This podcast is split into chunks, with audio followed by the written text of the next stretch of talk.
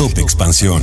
México. Estados Unidos enviará temporalmente a 1.500 soldados a la frontera con México. Internacional. Hablemos de por qué la fortuna de Carlos III es mayor a la de Isabel II. Yo soy Mike Santaolalla y sean ustedes bienvenidos a este Top Expansión. Top Expansión. El gobierno del presidente Joe Biden enviará temporalmente a 1.500 soldados más para ayudar a asegurar la frontera con México.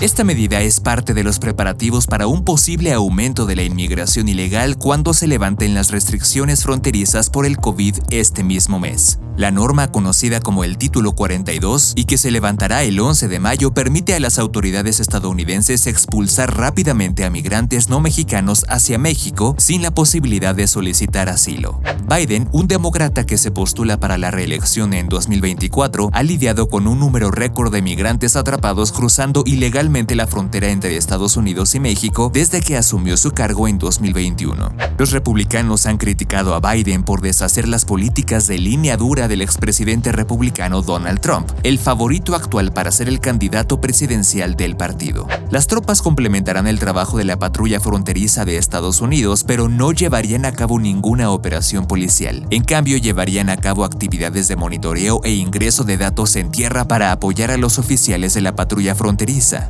Hay que recordar que esta fuerza se sumaría también al despliegue en curso de la Guardia Nacional de ese país. Top Expansión. Carlos III, de 74 años y que será oficialmente coronado este sábado, es propietario de una considerable fortuna, mayor que la de su difunta madre Isabel II, a cuya herencia sumó los bienes que acumuló mientras era príncipe de Gales.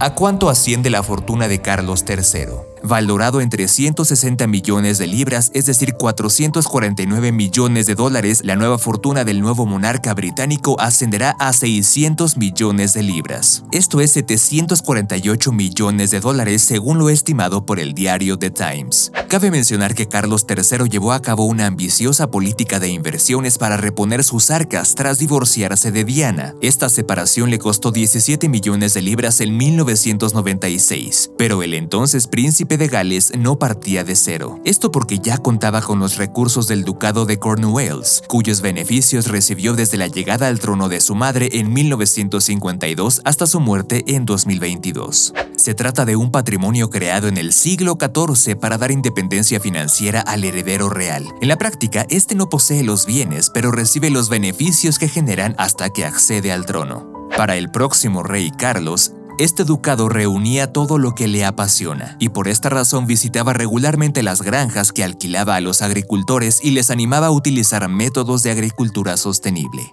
Además de 260 granjas, el ducado posee 52.450 hectáreas de tierra y alquila 345 millones de libras en propiedades comerciales. Carlos III incluso creó un pueblo, Pondbury, en las afueras de Dorchester, donde aplicó sus preferencias arquitectónicas, y bajo su liderazgo el ducado creció en tamaño y en su último informe anual cuenta con más de mil millones de libras en activos. Todo un récord con unos ingresos para el heredero que ascienden a 23 millones de libras, un aumento de más del 40% en 15 años.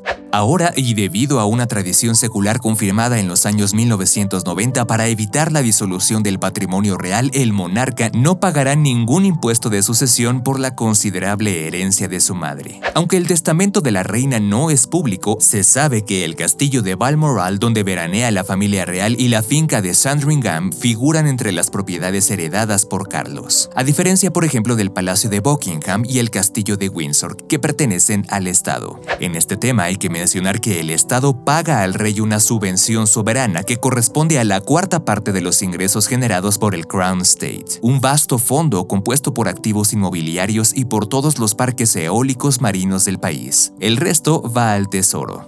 Esta dotación alcanzó 86.4 millones de libras en 2021 y 2022.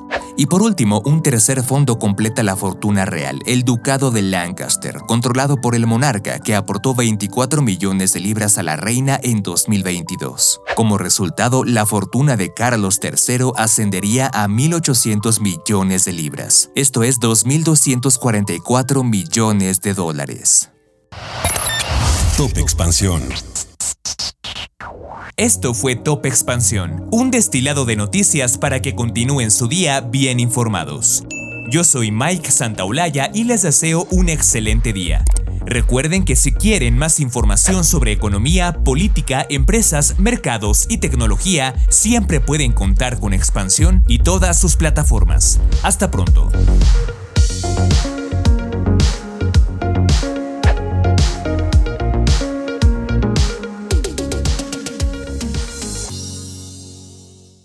Hello, it is Ryan, and I was on a flight the other day playing one of my favorite social spin slot games on chumbacasino.com. I looked over the person sitting next to me, and you know what they were doing?